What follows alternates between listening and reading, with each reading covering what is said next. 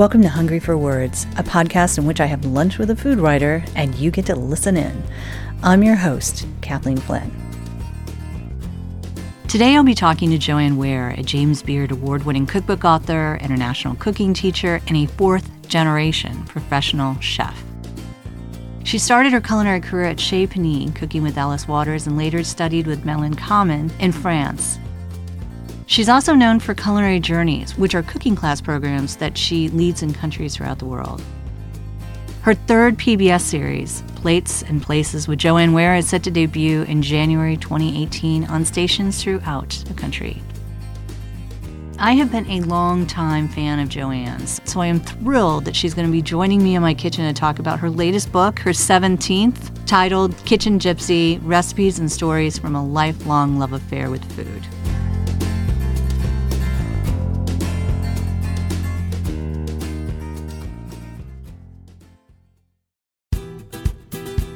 This episode of Hungry for Words is sponsored by Wolf, encouraging you to reclaim your kitchen starting with one home cooked family meal per week. Visit reclaimthekitchen.com for tips, techniques, and recipes from Wolf cooking tools.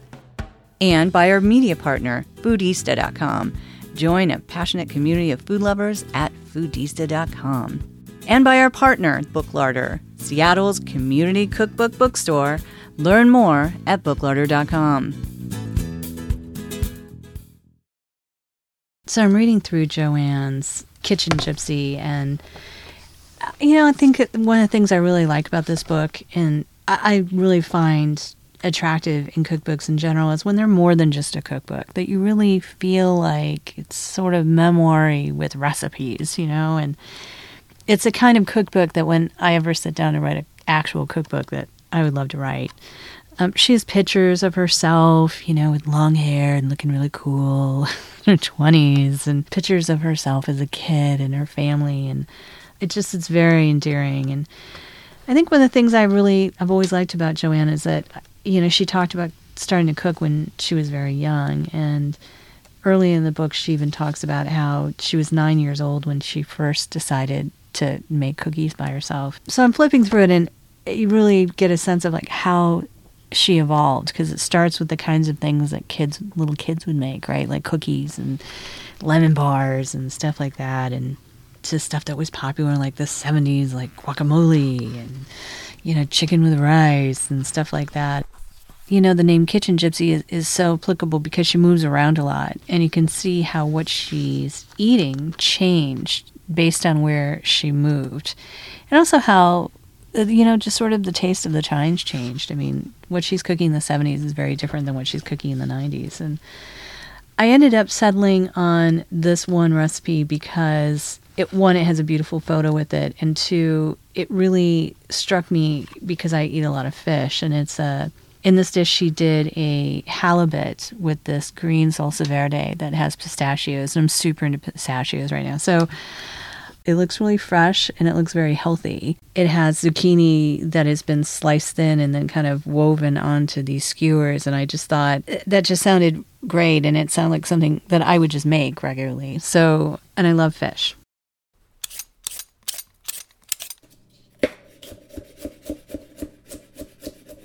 Okay, and I have just uh, finished assembling my my skewers with my woven uh, strips of zucchini. Now I'm getting ready to actually sear this, and then that way it'll be ready when Joanne gets here. It's it's kind of really actually a cool thing. So it's got this salsa verde that you make with pistachio and mint, and a whole bunch of other fresh herbs and it, and lemon, and it's got a really nice kind of fresh taste to it her recipe called for halibut. Um, my market didn't have any good looking halibut, so but they had some ahi and some salmon on sale, so I got that instead. So I ended up not having bamboo skewers that would work. Uh, so I had to resort to a problem solving moment and in a MacGyver minute, I decided to use chopsticks because we have a bunch of those really kind of inexpensive chopsticks, you know, that you get from Chinese places and stuff. Anyway, so I'm, I'm searing up my skewers. They're looking delicious. They also have these really cool zucchini ribbons, which I think gives it a really nice kind of look. And I'm pretty excited. I'm, I'm kind of nervous, I'll be honest, cooking for Joanne, because she's, you know, worked at Chez Panisse, she worked with all these famous chefs, and, and um, but I, I think she's going to like it. So we're going to find out. Well, welcome to my kitchen. Thank you. It's so great to be here. I know, and it's so rainy outside. well, that's the perfect thing to do, right? Be inside. Yeah. Be inside and cook. In a warm kitchen. Exactly. Yeah. I love your new book. Um, so tell me, how did this come about? I know that there's a story early in the book that you're talking to the wonderful Margo True at Sunset Magazine. And, and how what were you there to talk to them about and how did that all happen? Well, you know, it's interesting. I had said you have, I'd written 17 cookbooks, and I thought, you know, I just didn't want to write another recipe book. I think people have enough of my recipes, and I just, it didn't excite me anymore. And so, um, Margo, I saw Margo in in New York at the Beard Awards, and she said, "Why don't you come in? We'd love to talk to you about a book." And I'd just been thinking about this, like, oh, you know, I've written enough. And um, so I said, okay, I'll come and I'd love to talk to you because I love Margo. So I went to the Sunset offices and sat in the corporate office with Margo and also uh, Peggy Northrop, who is the editor in chief. And they said, you know, we want to work on another book. We want to work on something about Cali- the California food movement. And we thought of you first and we'd love to work with you on it. And they said, what does it really mean to you? And honestly, I sat there just like that. Silence. I just didn't have much to say. And once I started talking, I was kind of like, blah, blah, blah. I didn't, just didn't know. I mean, I definitely was there at the height of the California food movement working at Chez Panisse, but I just didn't know exactly what I want, would want to write about. And they said, well, you know, if that's not it, we'd love to work on a book with you. What would you like to write? And so when I started telling my story and I just went on and on about first starting, you know, I'm a fourth generation professional cook and talking about my grandfather's farm and uh, how wonderful that was. And also talking about my mother's food and their tomato sandwich and making these uh, oatmeal cookies that I made such a mistake with when I was eight years old. I just, I couldn't stop talking. I just had all these things. And I, I said to them, you know, Every single thing I've done in my life has gotten me to exactly where I sit at this very moment, just like sitting here with you, Kathleen. And I thought, that's really what interests me, is um, just writing about stories and stories that bring recipes alive. And I think the interesting thing about your story, too, is you know, you kind of start out with this background through grandparents. My grandparents also had a farm, mm-hmm. and you know, it's sort of this very Americana kind of way to start life. But then you have a series of, you know, moments that really change where you go next. And I, think that that's something that when people are reflecting their life, they don't necessarily identify those moments, but you really did a good job of that, I thought.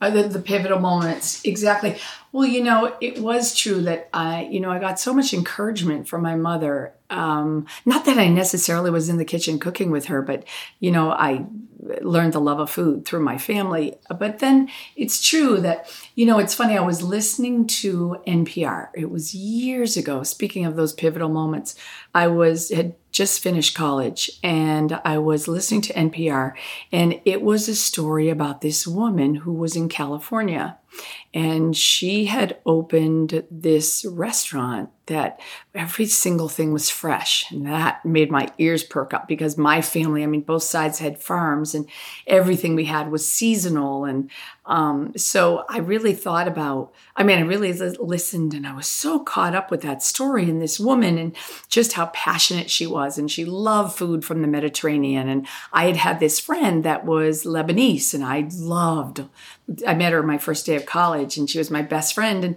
so I learned about Mediterranean food from her. And I just, it, it really got me excited.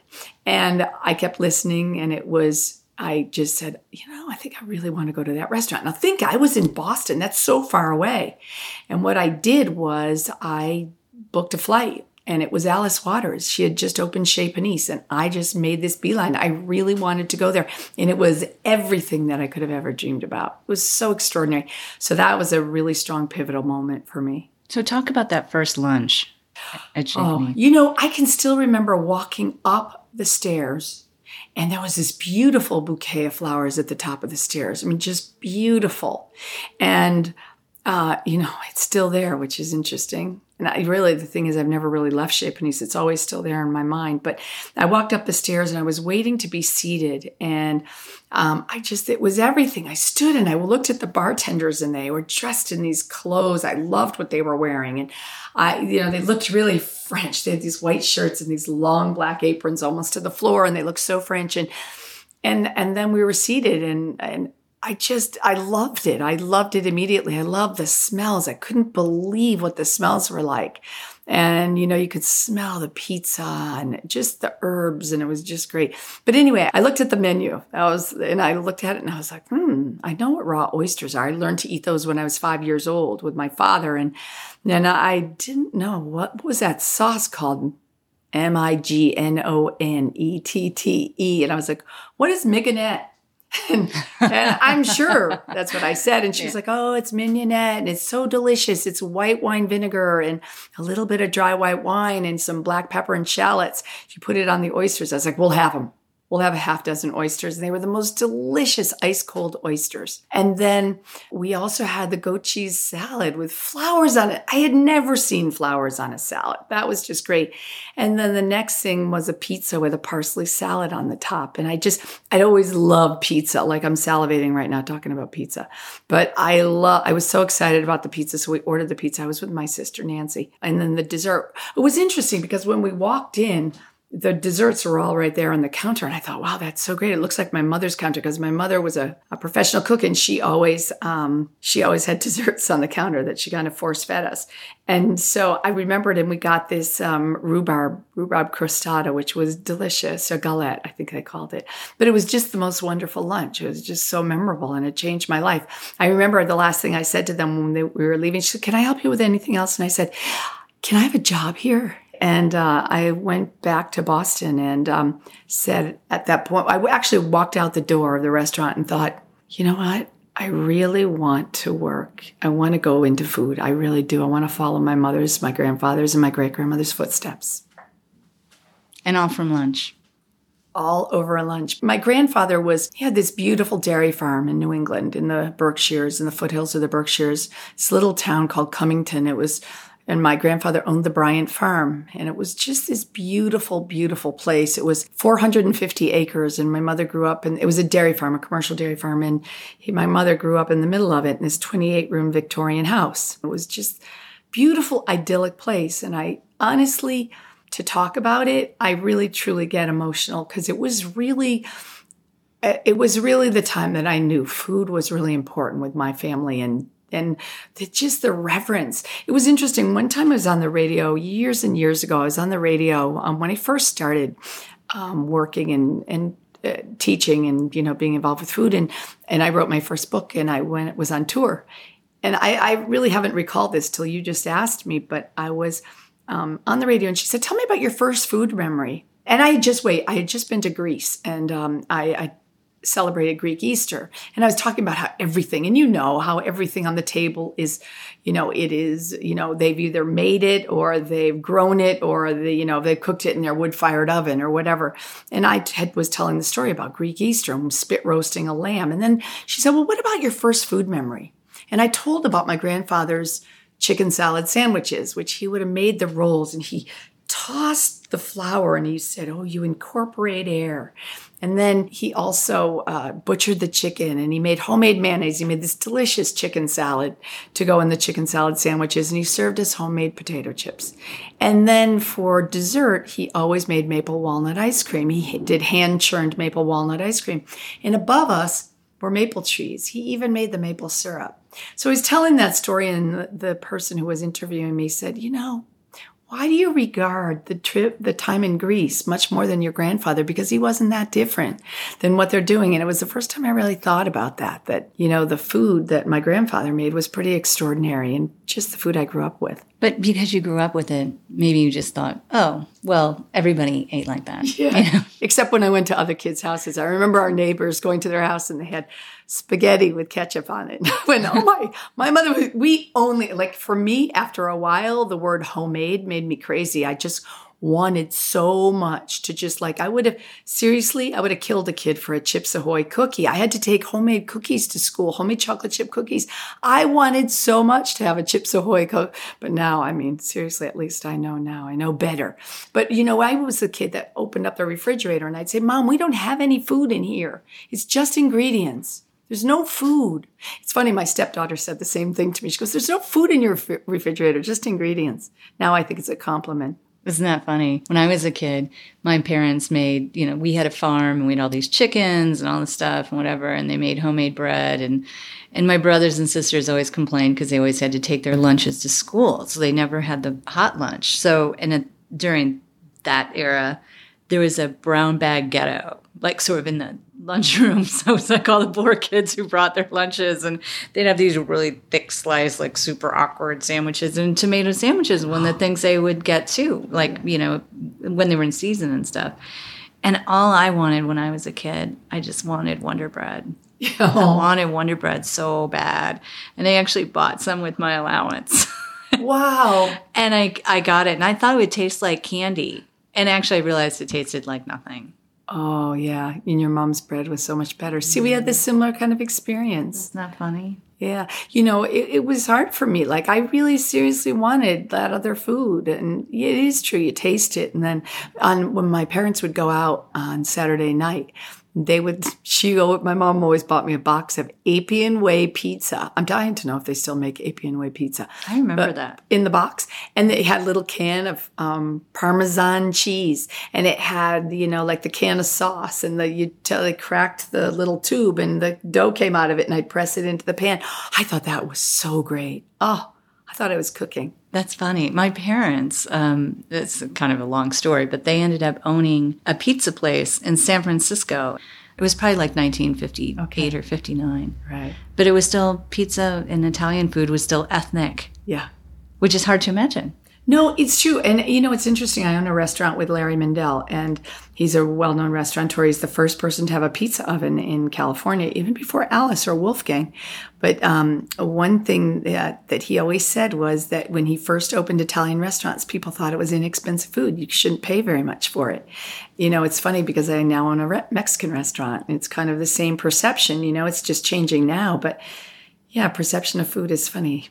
Yeah, it's interesting. So you have your fantastic lunch at Chez Panisse, and you go back to Boston. And what happened next? Well, I ended up I was st- I was teaching. I was teaching in um, fine arts in high school, and and then I just did that for a little while, and I said, "Oh, I can't do. I couldn't do it anymore." I just said, "I really want to go do something with food." So I said, "You know what was going on? You know, in California seemed pretty exciting, and I fell in love with someone. So I he was from California, so I moved to California." How perfect. And I worked there for, oh, I got this great job. I forgot to write about this in the book. It's kind of funny. But I got this job because I wasn't, I didn't want to teach anymore. At, you know, I didn't want to teach art in high school. So I got a job as a chef at a private tennis club. I have to say, if I was to eat that food now, it would be very interesting. I was making, you know, like hot dogs and hamburgers, and I had a special sandwich and a special soup every day, but I just did it on the weekend. And it was really interesting because I started cooking. And then I said, wait a minute, I have to go study. I really have to study. And I had already, when I was living in Boston, I'd already studied with Madeleine Kamman, so um, uh, non professionally. And I would, I studied with her every night, every Thursday night for a, a year. And so um, I decided that I wanted to go and study with Madeline. So I applied to study with Madeline. And, um, and she said, sorry, there are no openings. There are absolutely no openings. And she said, it's, there's a three year waiting list. And I said, Oh, Madeline, please, you've got, I've got to.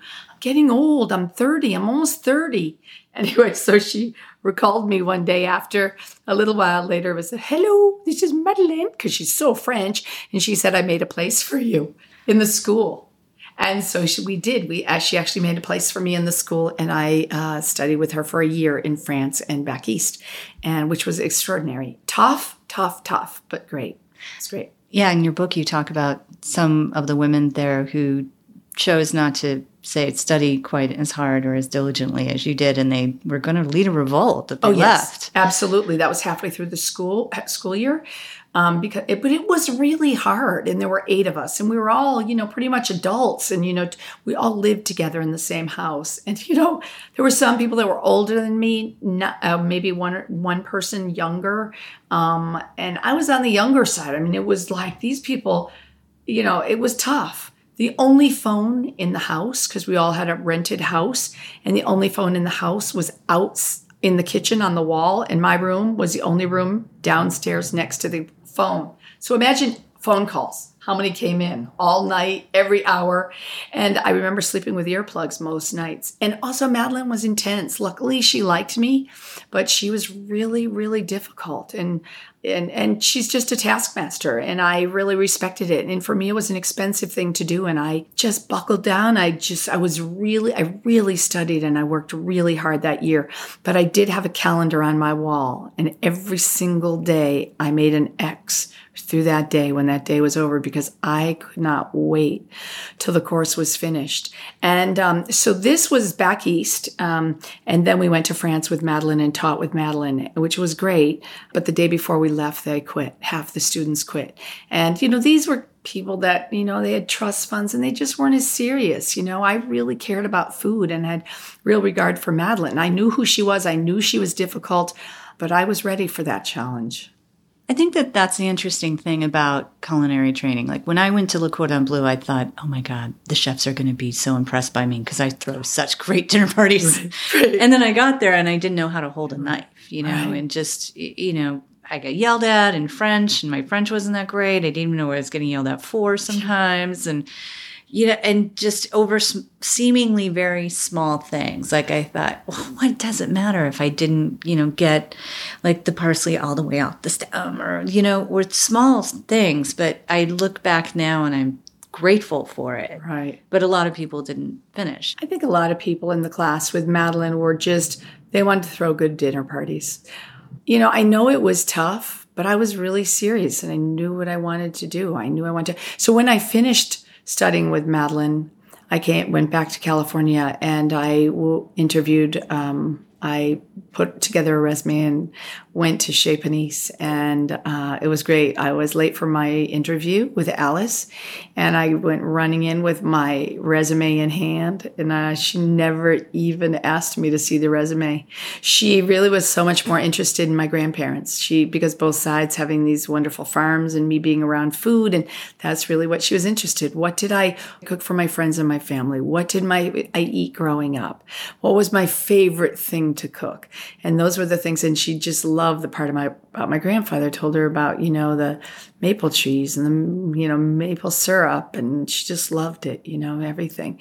And it was funny. I, I had taken so much for granted what my grandfather um, did. I just, Alice was using terms like organic and seasonal and you know sustainable. My grandfather was living those principles without without heirloom, without even talking about them. So it was really Chez Panisse was a perfect place for me. Even though I studied with Madeline and my food was so formal when I got out, I was, you know, I, I, was doing these essences and food that took all day to do. And, um, you know, and, and not that I don't do that. I still, you know, I still love to cook and I, but I would much rather put my heart into like, you know, making ravioli than spending all day making an essence. So, you know, Madeline's food was formal.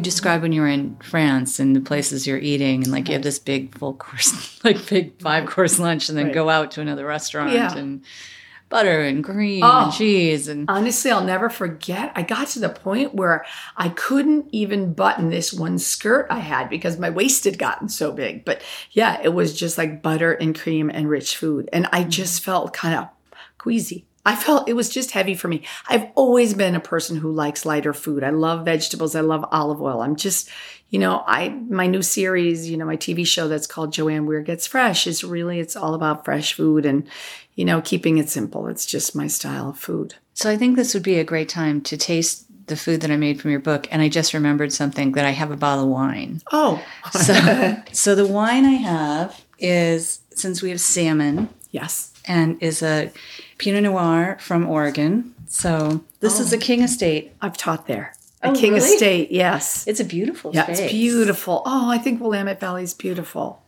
Okay, there you go. Oh, Oh, I love that sound, don't you? I do. Right?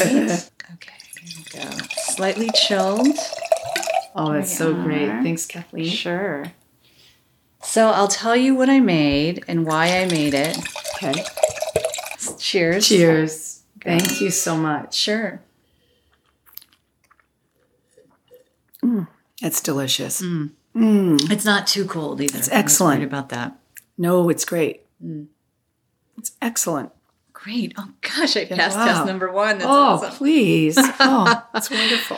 So I It'll be delicious with the salmon, because of that little bit of fattiness with the salmon really works with a pinot.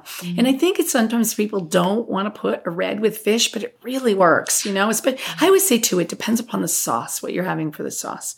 Yeah, and I think too when one of the reasons I picked this was um, well, I live in Seattle, so I saw that halibut in the original version of this dish.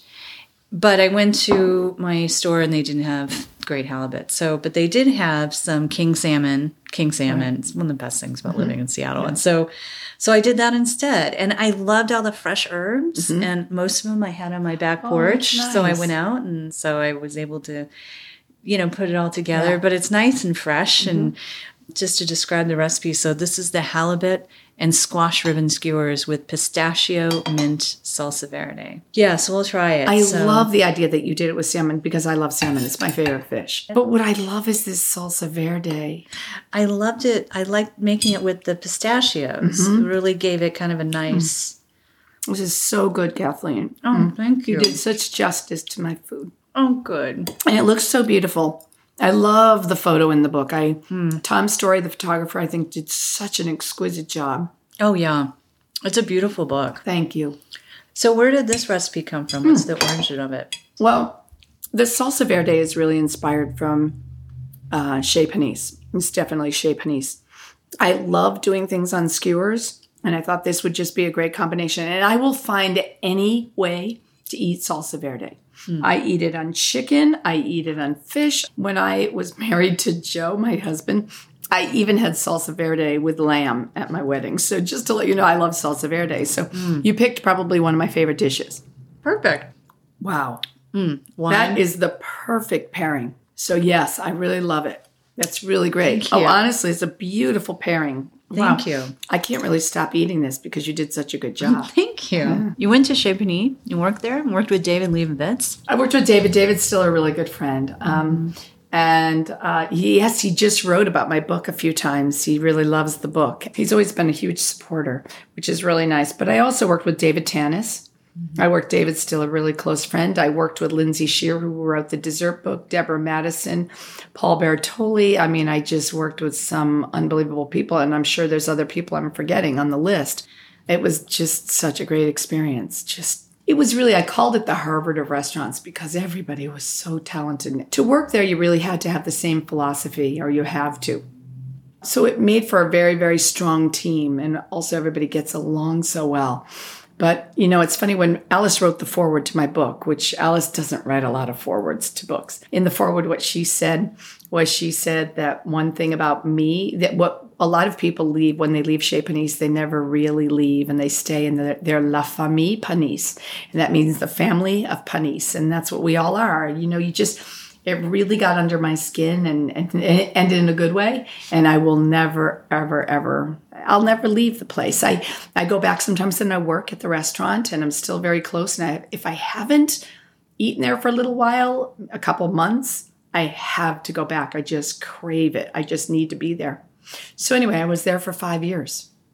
And then you left to teach. I left to teach. Um, I did because I went. I really loved teaching, and I realized that I didn't want to stay in the restaurant forever. Um, actually, the very and I didn't write this either in the book. But one of the things that I did was I was ready to leave, and I said, talk to Alice, and I said, yeah, I need to do something else. And she, I said, I want to leave um, the restaurant, but I don't want to leave Chez Panisse. Do you know what I mean? And she said, yes. Um, she said, "Why don't you come over to my house? We'll drink a glass of wine and we'll talk what we should do, what you should do next." So I went over to her house. We had this great glass of rosé, and I sat and you know talked to Alice. She had another little cafe then called Cafe Fanny, and she said. I can't go every day to taste. You have an amazing palate. Everybody says it. Why don't you go taste for me? So for whole year I tasted for Alice. And that was an interesting job telling cooks like, "Oh, you need another quarter of a tablespoon of sugar in that those muffins or whatever or the pizza or whatever but it was really a great job. It was great and i did that for a year and then i at that same time i started teaching too and i started very small. I was teaching just in san francisco at Tante Marie's and then someone saw me teach um, at Tante Marie's a woman from uh, gwenda robb from australia and she said you need to come to teach in australia. If i could set up some classes would you do it and I acted very cool. Oh yeah, that sounds great. But I was like jumping up and down inside. I really wanted to do it. And so um, she got in touch with me and said, I just set up 28 classes for you. And so I went and I just. Oh, 28, that's a lot. 28 classes over a one month period of time. I would teach in Sydney Monday morning, Monday night, Tuesday morning, Tuesday night, Wednesday morning, Wednesday night. I'd fly the next day and I'd teach the next night. I had like back to back classes and I loved Australia. The food and the food scene was so exciting. And I just met so many people from Maggie Beer and Stephanie Alexander all the top people. And I did that for years. I probably went at least 20 times to Australia and New Zealand. Lauraine Jacobs, who I'm sure you know. That's right. She brought me to New Zealand. And, and so I did the same in New Zealand. And at this point, I've taught all over the world. Really, I've taught in Asia, I've taught in South America, in Mexico, in England. I've taught everywhere. And then now I do these, you know, I've taught in uh, Italy, France, Spain, Morocco, and Greece. So I've taught a lot. So, what is it about teaching that, you know, you find so satisfying that you have dedicated so much of your life mm-hmm. to? I really love getting people excited about food. And I really want to keep people in the kitchen. And I think for me, that's probably, I guess, if you want to say legacy, I don't know. I just hope that I've done that. Uh, that's why my TV show also. On my TV show, it's really important to me that I te- that I'm teaching people how to cook. So I always have a student on the show with me. And I've had so many people come up to me and say, you know, I never cooked before you. I never cooked. I never couldn't cook. I, you know, I didn't. I watch your show and I've learned how to do this, this, this, and this, and you know, ribbon eggs and whip egg whites and or whatever. And I just think that is the thing I really love that I've been able to get people excited about food. I love teaching people to cook. I love t- watching people say learn how to use a knife mm-hmm. or learn to make vinaigrette and right. it's just like their eyes get really wide and you know mm-hmm. and people get really excited I love and that it's too. it's something that i think that's really special mm-hmm. mm. yeah my second book was um, a project that i did trying to understand what holds people back from cooking at home and when i interviewed all these these home cooks a lot of them were just it's just they didn't have confidence Wait a minute. That's so interesting. Did you know that's the same thing that happened to me? No. That okay, so I'd written so many books and I said to people, "What do you think I should write next?"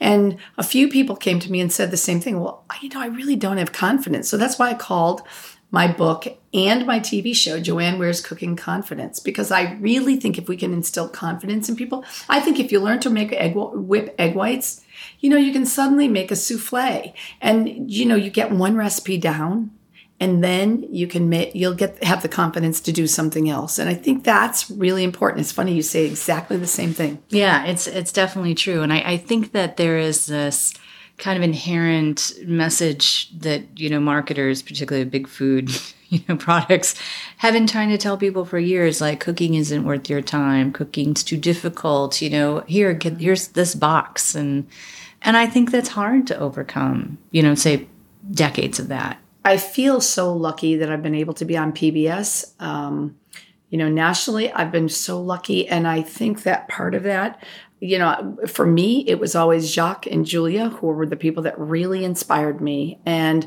they were the ones that I really learned something from. And I think it's great that there are people like you and me that do want to continue to teach people to cook. Yeah, I definitely go by the motto, sort of, what would Julia do? Right.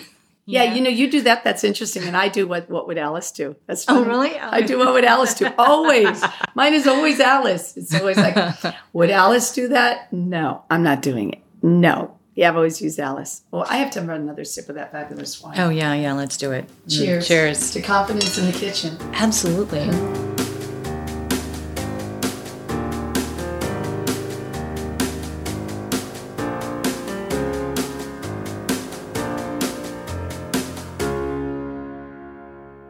love that story in your book about when you found the fly in your wine. You I had know. to tell that story. Okay.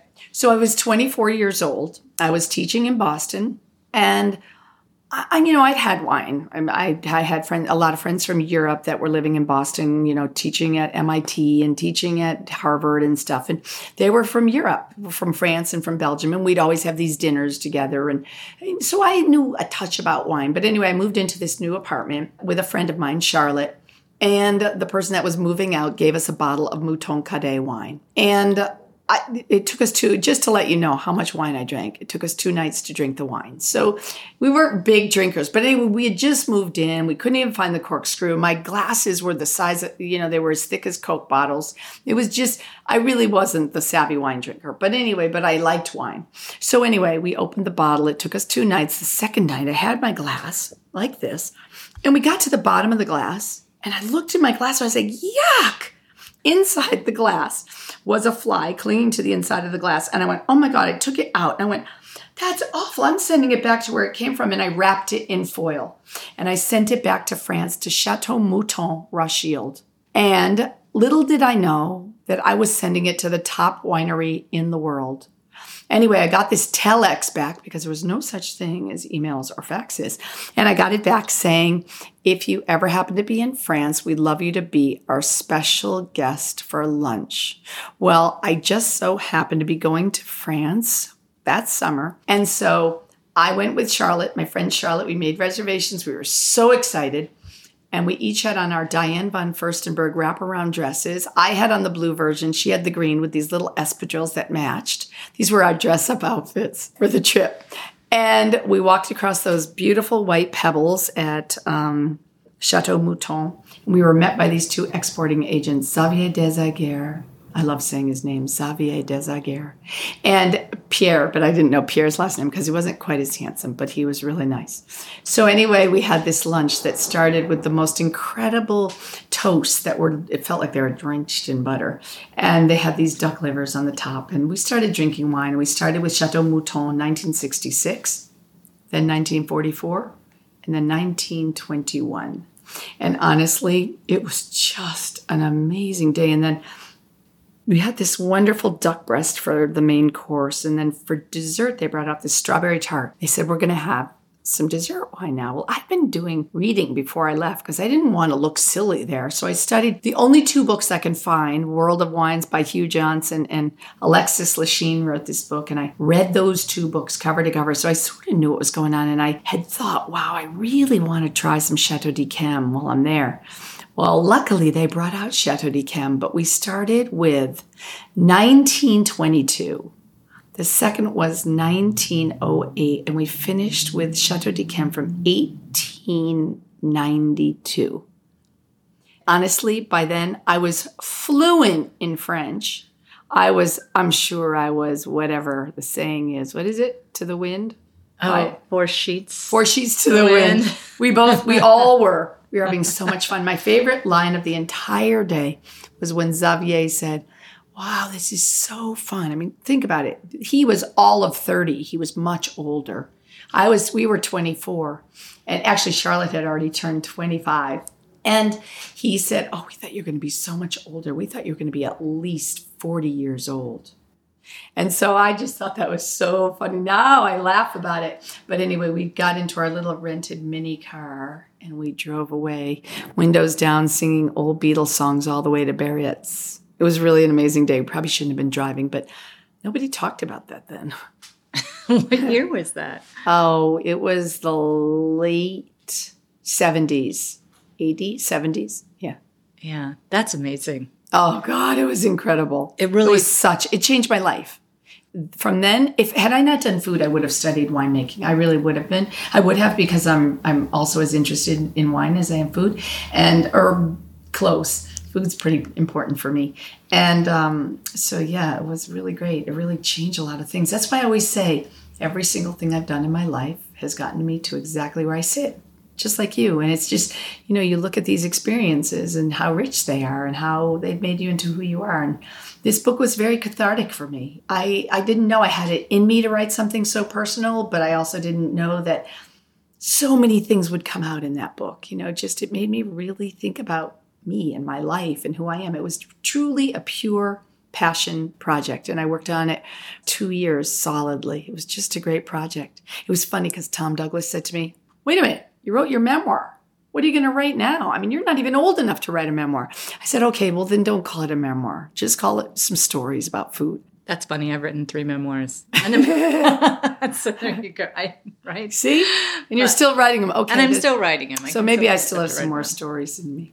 I bet you do. So tell me about your new rest. Your it's not that new now. It's three years old, Yeah. Copita. So I my seventeenth book, the book before this was a book called Tequila, a guide to flights, types, cocktails, and bites. It's a mouthful to say, but tequila is easy. It's a great book, though. I have. Thank it. you, Yeah. thank you. What happened was I I really like tequila, but I don't mean I'm like a swilling woman who just drinks back shots of tequila. But I like I think it's a really interesting spirit. It's really versatile. There's a lot of different kinds, a little different applications. I just really like it. So I went to the launch of a new tequila called uh, Corazon, and it was in this sexy square bottle. And I walked. There was it was mostly men, and only a few women were there. So I walked around, and I thought, this is interesting. I mean, really, why is it that tequila is a male spirit? So I walked around and talked to the women, and they were like, "We, I love tequila too. It's not just a male spirit." So I said, I really want to start this group. So I started a group called Agave Girls for women who appreciate tequila. I did my first event in San Francisco, and I invited 45 women, and 102 women came to the event. And I realized that women love tequila. They really like it too. And I think it's because women have great palates too. And there's Blanco, Reposado, Añejo, Extra. Añejo, you can have Highlands, Lowlands. I did it charity events. I actually, um, the first was a charity event and it went towards uh, underprivileged women in Mexico. And then I did several other charity events. And then my agent came to me and she said, You know, my book agent, she says, You know, you really should write a book about tequila. Have you ever thought about that? And I said, mm-hmm. Well, no. I said, Yeah, I could do it. I mean, I write recipes. She said, Just do 40 recipes for cocktails and 40 recipes for food. I said, Oh, the food will be easy. Yeah, I can do it.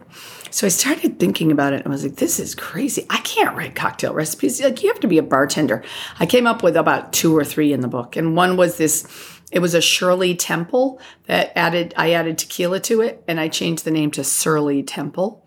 And it was good. But, and I ended up going to all the tequila bartenders around the country that love tequila.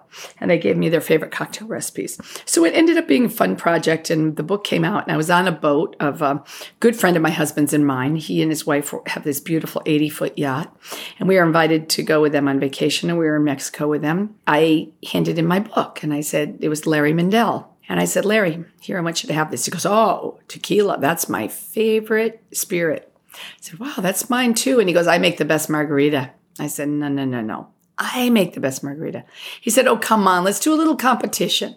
So I made him mine and he made me his. His was basically, seriously, this big old shaker. He adds tons of tequila, like seriously, three drops of water, three drops of agave nectar, and like, or agave ready syrup, I should say. And then he adds three drops of, I swear, lime juice, freshly squeezed lime juice. And I was like, whoa, this is going to be strong. And he handed me his and I sipped it and I was like, immediately felt like I was drunk. And I made him mine. I handed him mine and he tasted mine. Mine was basically just a mixture of, I had put this recipe in the book because it was so important to the opening of the restaurant, but I made him mine and it was Blanco tequila with freshly squeezed lime juice and agave nectar or ag- agave ready syrup. And he sipped it and he went, wow. And he's got a great palate. That's the best margarita I've ever had. He said, if I ever found a location, would you open a Mexican restaurant with me? And on my bucket list had always been opening a restaurant. And I had had hundreds of people ask me in my life, why don't you open a restaurant? Why don't you open a restaurant?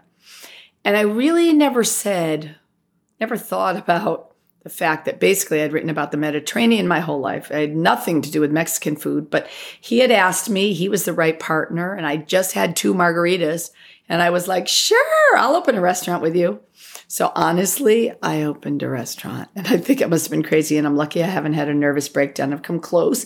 One week before we opened, we were getting tons of press, the anticipation, because I think if you wait to this point in your life to open a restaurant, people really took note. And um, we got so much press even before we opened. And a week before we opened, our chef quit.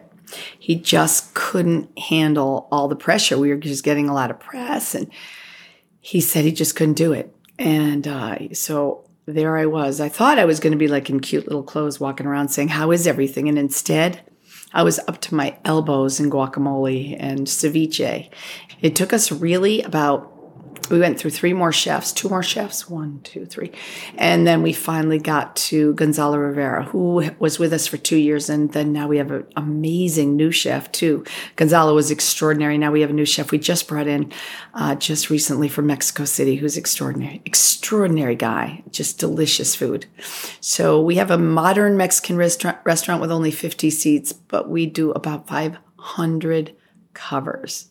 And that's not even on a busy day, probably 550. And you're thinking like, how can you do it? We're open from 1130 to 11 and we have an outdoor seating, which makes it 60 seats. But seriously, we're a very, very, very busy restaurant. People love our food. And some people come and don't leave. They just stay and stay. It's a very fun place. It's a great place. So it's really fun. It's been a fun project, but it never closes. We close two days a year, but we're open lunch and dinner seven days. Wow. It's pretty amazing. Yeah. Well, this has been fantastic. And I'm so happy that you came here on this very windy day. I think when people listen to this podcast, they're going to be able to hear burst of wind. Right. It's so incredibly windy I know out it is. there. But it's all good. That just keeps it real. Yes, Right. it does. So thanks for coming to my kitchen. Thank you, Kathleen. Thanks. I loved it. Thank Yay. you. Cheers. Cheers.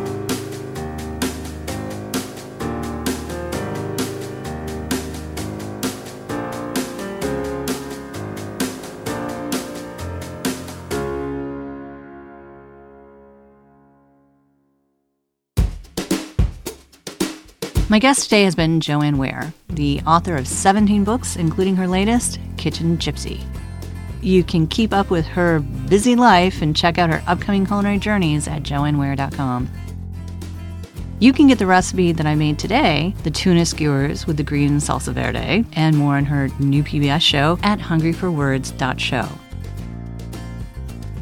This episode of Hungry for Words is sponsored by Wolf Cooking Tools and their Reclaim the Kitchen initiative. Wolf invites you to reclaim your kitchen by crafting meals that will create your own lasting culinary memories. Visit reclaimthekitchen.com to learn more.